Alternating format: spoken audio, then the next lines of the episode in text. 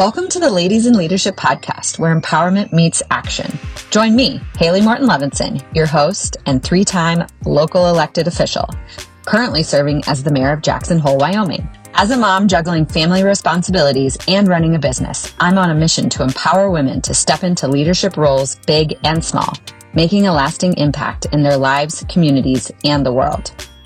This podcast is your go to hub for strategies, stories, and mindset shifts that will empower you to confidently claim your seat at the leadership table and amplify your voice. Get ready for deep dives into real talk and actionable insights from successful women who've walked the path you aspire to. From navigating challenges to celebrating victories, we cover it all. It's not just about talking leadership, it's about living it. So if you're a woman ready to make a meaningful impact, grab a seat, tune in, and let's start leading.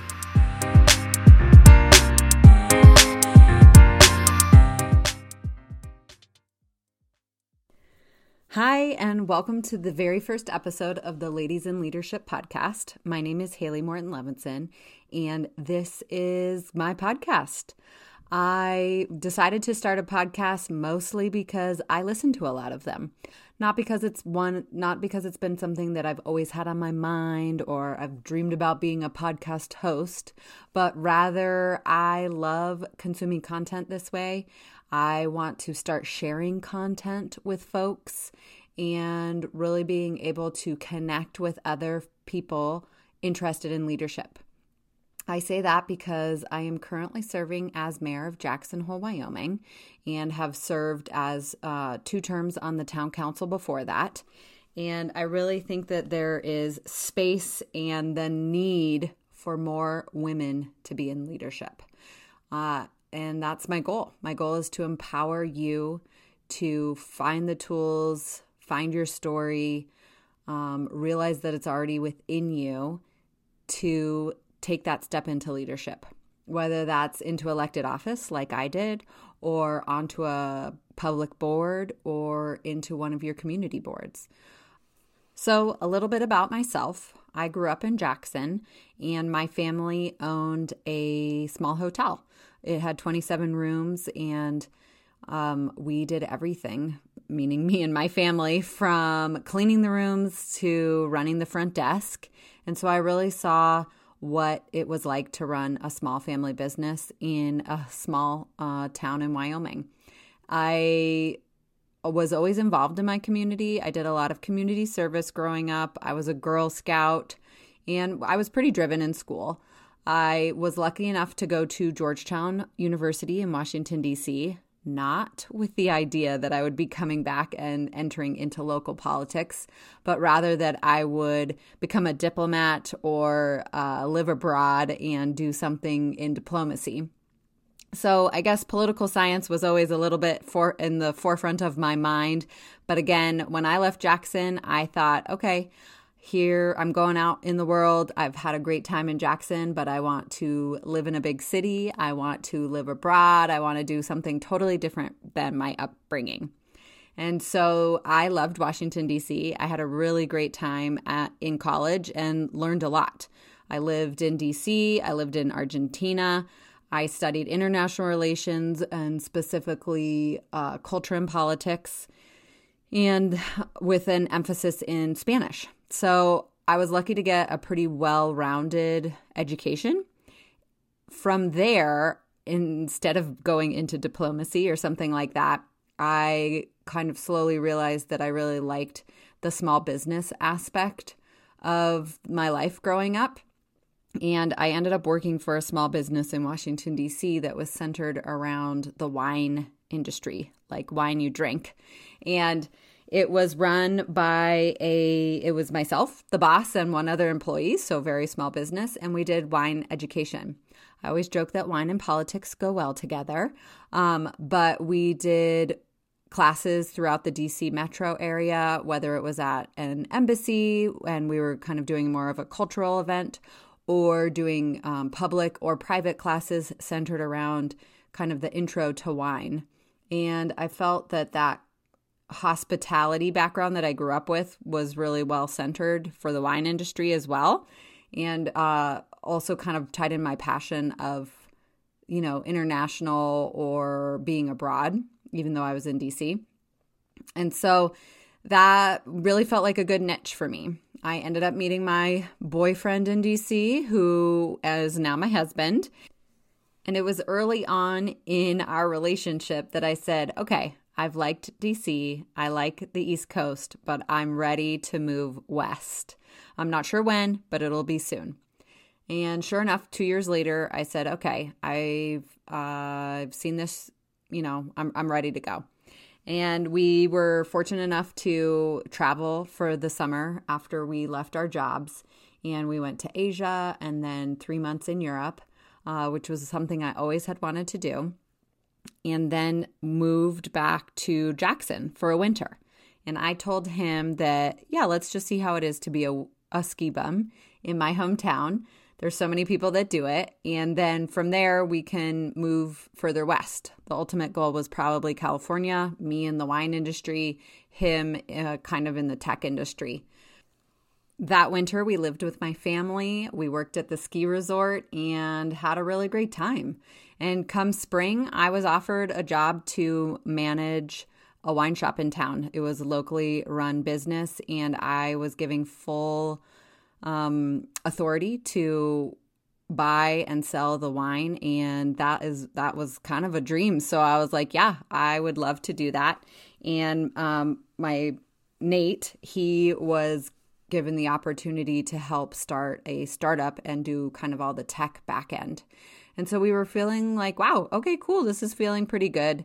And you know how it is growing up in a small home in a small town you don't know how it will be when you come back as an adult and so that was really my test was like do i want to be an adult back in my hometown and i did we found kind of our you know new friends some of my old friends from growing up were back and were able to find the lifestyle that we wanted.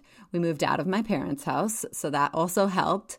And uh, we're kind of just living and doing our thing it was around that time when we decided to stay and settle that a family friend said, Hey, you know, there's some spots open on the town council. You should consider that. And I brushed them off and said, How could I do that? I'm too young. I have never been in elected office. I don't have the experience. And that person was persistent and said, Yeah, you do. You are, you grew up here. So you know kind of what the community is like and what it's like to come back and, you know, build a life as someone who grew up here and now as someone who's coming back. You also studied political science, so you have a really well rounded background. You know how to communicate and work well with people, and that's the biggest part of the job. And so I thought about it a little. I, you know, considered it with my family and said, okay, I'm going to run for town council. The one of the things that really pushed me over the edge was that those who were serving on the council and running again, the incumbents, some of them had been on as an elected off in elected office since I was in middle school. I didn't think they were doing a bad job. I didn't think like, wow, I'm going to come in and change everything all I thought was there needs to be more representation of young people and women. I've always thought that government should be representative of the people that it serves. And too often we see in all levels of government that it's only one class, one type of person, one gender, one race that is representing our very diverse communities. And so, again, that's, I was really just along the lines of I need to offer my voice and my time and my service. I always joke that it was probably a good thing I didn't know fully what I was getting into because it's a lot of work and running a campaign and putting yourself out there, you can overthink it and you can think, I'm not ready. I'll, you know, I don't have enough credentials. I can't do this. I can't do that. But, you know, so often women always think like that. And I think that it's really important for us to try or for us to do it scared, to do it when you don't feel ready. Because if you're like me, you'll probably never feel fully ready and then you'll never do it. And so I, you know, I was 26 and I said, okay, I'm going to run for town council. I met with a few different um, folks that were on the council, other community leaders, and you know said said this is what I'm going to do. And I people encouraged me for sure. I looking back at it now, there were definitely people that I could say probably are like, good luck. Yeah, sure. um, who does this girl think she is?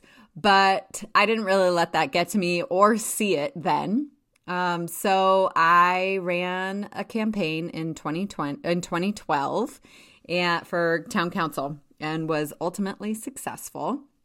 And I leaned a lot on you know, just my love of service and my love of my community.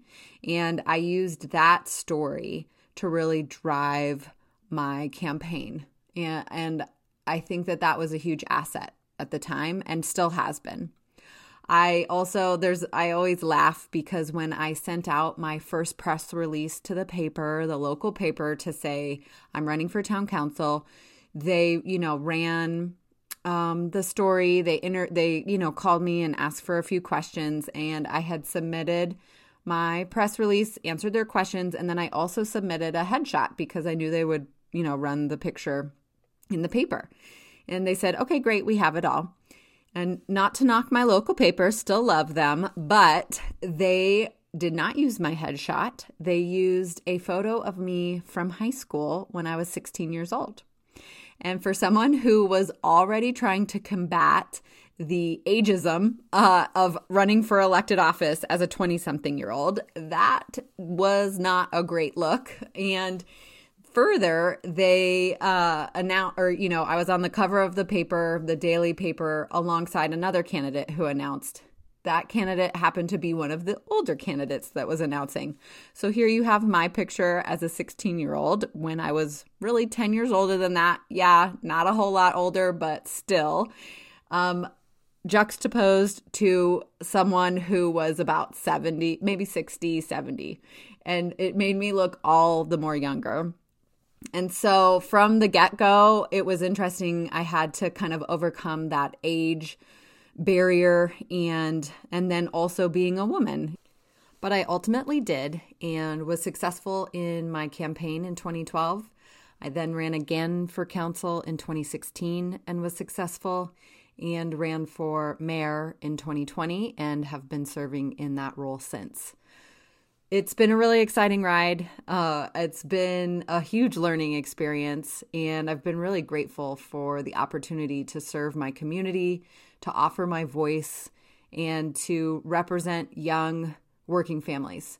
Since I was elected in 2012, I got married. I've had three kids, and my husband and I have taken over our family's bed and breakfast. Different one from the one we grew up with, but um, nevertheless, still a really amazing inn and family run business. So I wear a lot of hats and have a lot of responsibilities. You know, a lot of people ask me, how do you do it? How can you run a business, have a family with young kids, and be the mayor of a town? And, you know, there are a lot of things that I've put in place over the years, a lot of practices that I lean into and a lot of daily habits that I look at. I also have a really good supportive network. And I also have that goal and that vision. And so that's what I want to share with you in this podcast. And I want to empower you to know that you can step into leadership. I will share how I do it and what has made a difference for me.